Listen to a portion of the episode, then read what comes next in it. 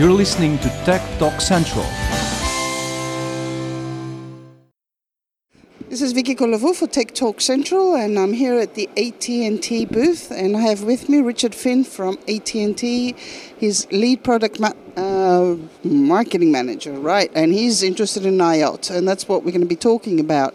It's it, I know it's heavy stuff, guys. It's about sensors, but IoT doesn't work by itself.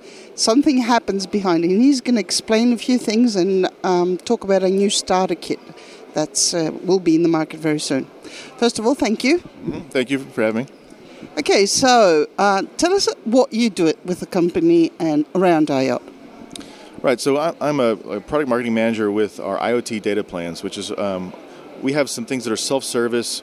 All you need is a credit card. You go on the website and you buy uh, data. It's prepaid data over good over a year or two years, and, and you have a bucket of data, say a gig, to soon we'll have um, larger buckets of. Uh, now it goes up to five. Soon it'll go up to maybe 100 or 200 gig. Uh, that's prepaid and good for a year or 2 mm-hmm. right? Across uh, right now, thousand sims or fewer, but uh, we're going to lift that limit some. But you, suffice to say, is you could have a large deployment of sims and with IoT applications, they use very little data for each individual device. Mm-hmm. So you, by sharing that data across a, a wide pool, you know you, are able to control costs and you can have things out there and not really worry about how much data it's using or, or that it's um, or have to pay some kind of big monthly fee. You do pay in our case right now it's a dollar per month, but um, pretty soon you know that may change as well. So, what's the whole bit of it is just make something very simple. You want simple data. You don't want to worry about you know. Uh, various different plans and trying to figure it all out. It's a you know very simple uh, plans to come. On top of that, I help with the uh, IoT starter kits on the developer side. So my colleague Richard Richmond manages the um, uh, putting the program together on the starter kit, our global starter kit, and uh, working with uh, Intel on the Liquid platform, and doing working with our partners and working on the logistics. So AT&T is a carrier, so you provide the infrastructure behind it, the cloud. This is all on the cloud, obviously, and you collaborate with different companies because the starter kit is Avnet, if That's I'm not mistaken. So tell us about it. Right. So Avnet is actually um, they've done some really amazing things. So our original starter kit, for instance, it was an idea in March of 2016, and by July of 2016, we launched hardware and software. And at the beginning of March, we haven't even, haven't even identified Avnet as the partner. And so they were able to very quickly design and manufacture the board. And then on top of that, it uses a, a WNC uh, module that has an Altair chipset inside it. And we're continuing to work with Avnet on the global starter kit, right? So again, they've, they've designed the board, and we work with WNC. And this time we're using a global module. Mm-hmm. It has uh, 10 LTE bands with some 3G fallback. It's going to be uh, aimed at Latin America, Europe, and Pacific Rim, and work across what we call Roam Zone 1. Uh, so Avnet's done a lot on the development of that, and also working with us to develop a service. So we have our M2X and Flow service. Mm-hmm. So for the Global Starter Kit, uh, developers will actually be buying that service to M2X, which is data in the cloud from the device and then they're able to, to work with it directly in Flow and M2X in the cloud or send it off to their own system or into AWS or Azure or IBM Bluemix. Mm-hmm. Um, and those are also partners we work with and making sure that our systems integrate with theirs. So, the, and with the Global Starter Kit, developers will they'll basically pay for data points in M2X and Flow, and for those they won't worry about the data plan at all. Okay, it will be completely uh, abstracted away for them and embedded into the service. Okay, so give me a few prices. How much do the two sets retail at? And uh, then you were uh, you were talking about who would be using it. You identify three major groups. So just tell me about that. Certainly. so the starter kit, the uh, the current starter kit, the domestic only starter kit is ninety nine dollars. The new one is going to be 139, the global version. And the differences are that that global version, you know, like I said, it, it adds that global functionality and it adds GPS built into the module. With the current one, that's a the sensor you would buy. You would buy a $15 sensor. So for this one, that's already built in. Mm-hmm. And as well as it has what's called host mode, which means you can program the module directly as opposed to having to use an external device. Now, you still can use an external device like a Raspberry Pi to control it, but uh, the primary method to use it would be in host mode. So that would be 139 for that, and then we'll also uh, link to because we're working with Intel, one of our other partners, on their Liquid platform, and that'll actually retail for 149, you, uh, all in U.S. dollars.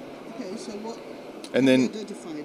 Yes, and so for the markets, um, so I, I just sliced up the market in three different ways, right? The, the primary one that we, we look at are enterprise developers, who are companies building an application or building a product. And actually, of our, existing starter kits, about half of the people who buy them are at existing enterprise customers for AT&T. And they're, they're looking, they're, they have groups within their organizations looking at building out new services, new products, or ways to control costs for something. So um, we can talk some about the IoT use cases that are pretty popular, but um, those are the kind of things we're looking at. The second segment are startups. So these are folks who are building a new product, um, and their whole company is built around creating a new idea, and they're very much concerned about doing things like a minimum viable product and controlling their costs. So the starter kit allows them to, and our IoT data plans allow them to spend a little bit of money before they invest a lot of money. So they're able to test out their ideas and their and their products before uh, having big, large rollouts. Now with the Global Starter Kit, they'll be able to use the same hardware all the way through pilot to production to uh, well, sorry, p- prototype, pilot, production. Right.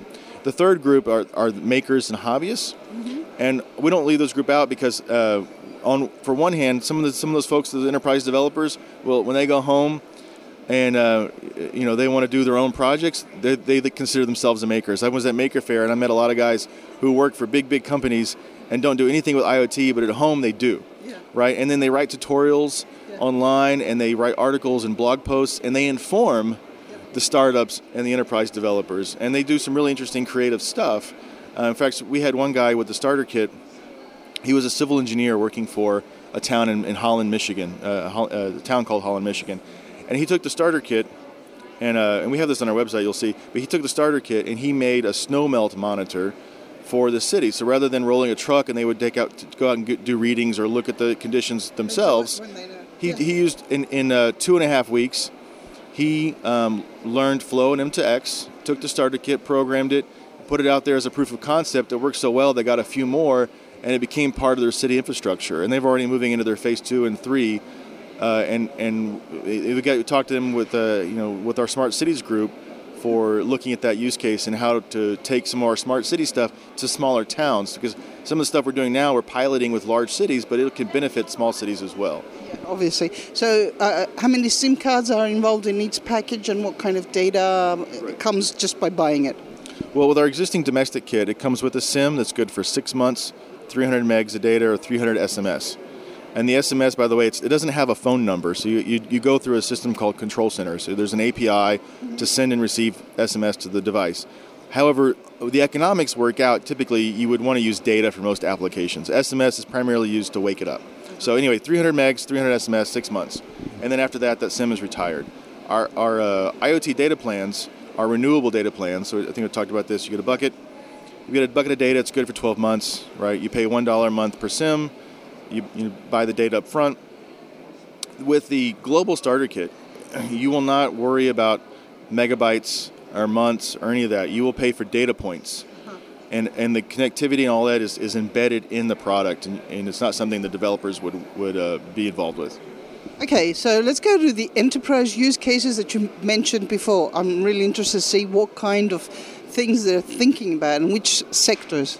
Certainly. So there's a lot of things around. Uh, the big ones are going to be asset tracking, right, and uh, remote monitoring, and things around smart cities. So, uh, and you also have a lot of connected car, connected assets. So, for instance, um, we have folks who use container tracking, where they're they're con- con- uh, tracking the cargo. What's the condition inside the container? Temperature and humidity. Right. Where is it? GPS location and they use that as an added service for their customers, right? So they're able to say, okay, you have a, you have a sensitive cargo, okay? Well, we offer the service for you. This is a revenue stream they didn't get before, but now they're getting because they do have customers that maybe have certain cargo. For instance, some fruits you want to not just know about the temperatures and, uh, and the humidity, but also uh, gas levels, right? And monitor that to say, are these is the fruit getting too ripe? Um, and do I am I going to have to order more? before uh, this arrives, right? Um, also, you can do things like track the door opening, and closing on the cargo, and then the uh, some devices, uh, cargo view will, uh, in container view rather, can actually look at the amount of cargo in the in the uh, container. Mm-hmm. So you could say, hey, the um, the door opened and the amount of cargo in the container went down by five percent or ten percent. Mm-hmm. Where was it when that happened? Who was controlling that cargo? Because um, we know there are, there are consumer goods companies that are making stuff in, in Asia that may lose half of their merchandise by the time it arrives at a store in the U.S. So this allows them to know when and where that shrinkage is happening and to and to take care of that hole in their logistics, right? Mm-hmm. Other companies have things around, say, tank monitoring, mm-hmm. or um, similar use cases are, are, receptacle monitoring. So you might have a, a recycle bin or a trash can. Yeah. With a tank, you might care if it's too low or too high. So, for instance, uh, say um, a company might do drilling. Okay, you typically with uh, with a drill site, there's a tank at the drill site that contains the gas or oil that's coming out of, out of the ground for the, from the extraction. They want to know where the level is of that tank so they know when to send a truck to go get that material out of there, right? And some sites fill up at different rates. On the other side, uh, you have companies that um, pr- provide, say, fuel oil, right, or other types of, of uh, materials into a tank.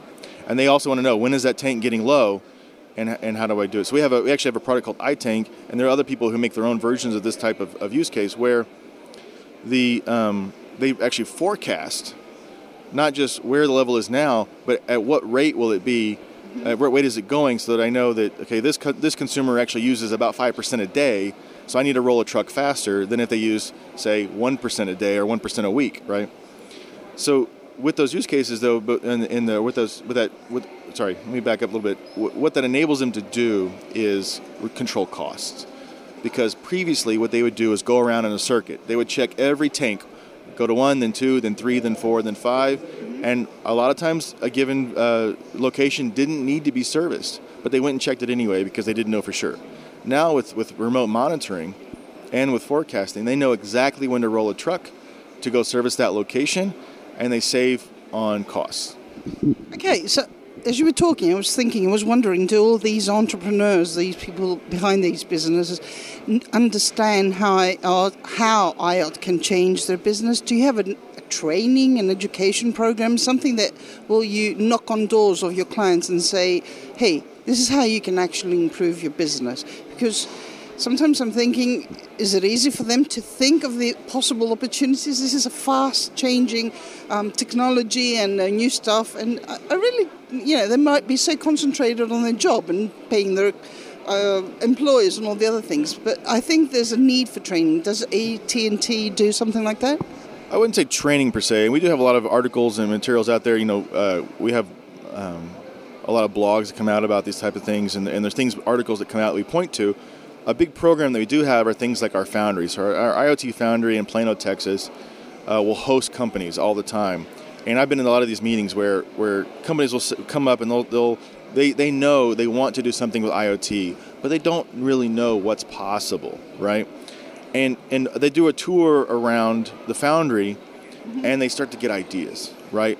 And and we also found sometimes they'll go out and they'll buy a Raspberry Pi, right? They'll go buy some other device, and they'll stick it they'll stick it on their device and they'll try to make it work. And that's one one of the reasons behind the starter kits because now instead of instead of just relying on, on Wi-Fi or something like that, we're giving them the ability to use our connectivity from the get-go with some of their own experiments to try to learn how IoT affects their business. Right. So, um, last question: Any idea have you seen that uh, from smart cities? Anything you know, in, uh, on a regional level that you saw? Apart from you did mention one already with the snow. Any other case that you saw? I'm asking because it affects everybody's lives. You know, even if we're not entrepreneurs, we're just living in our city, and then you see suddenly there's a solution that came out of um, a very creative engineer. Anything else you've noticed and you've seen this? Oh, this was a smart idea. I'm trying to think. I mean, smart cities are so much. I mean, we, we laugh at the hackathons. There's always some some team or more multiple teams that comes up with some kind of smart parking idea, right? Yeah. That's a very common yeah. thing. In fact, if you do need more hackathons, no more smart parking. But um, the uh, I'm trying to think of other good innovative things. There, there, there's a lot of stuff around just knowing, right? When it comes down to, to IoT, is it's letting you see into an area where you weren't seeing before. And getting data. Right, getting data from, from those types of things. So um, that's why there's there's you know, well, I like to think about, for instance, insurance companies, right? Like they come, to, they say, okay, I'm in I'm in a services business. I don't have products, Yeah. right? I don't physically do anything. How does IoT affect me, right? Well, it turns out that um, they insure cargo, they insure workers, right? Well, when you do something like I said, if you want to control shrinkage and you want to control uh, and understand what's happening to that cargo, well, now they get a better idea of what their risk is when they insure that cargo, right? Okay. Or if they if the if the workers in a given plant are wearing wearables, okay, well now I know where my workers are, I know what their conditions are, I know if something maybe happened to a worker, and now they're starting to, to control the risk with regards to workers in a plant or in a construction site, Yeah. right? So even though they're not a physical, there's nothing physical about what they're doing, they're, they're they still are affected by IoT. Okay, I think the opportunities are vast, so we'll have to wrap it up. Thank you for being with us. Oh, thanks for having me. So this was Vicky Kolovou for Tech Talk Central. We'll be back. Bye for now.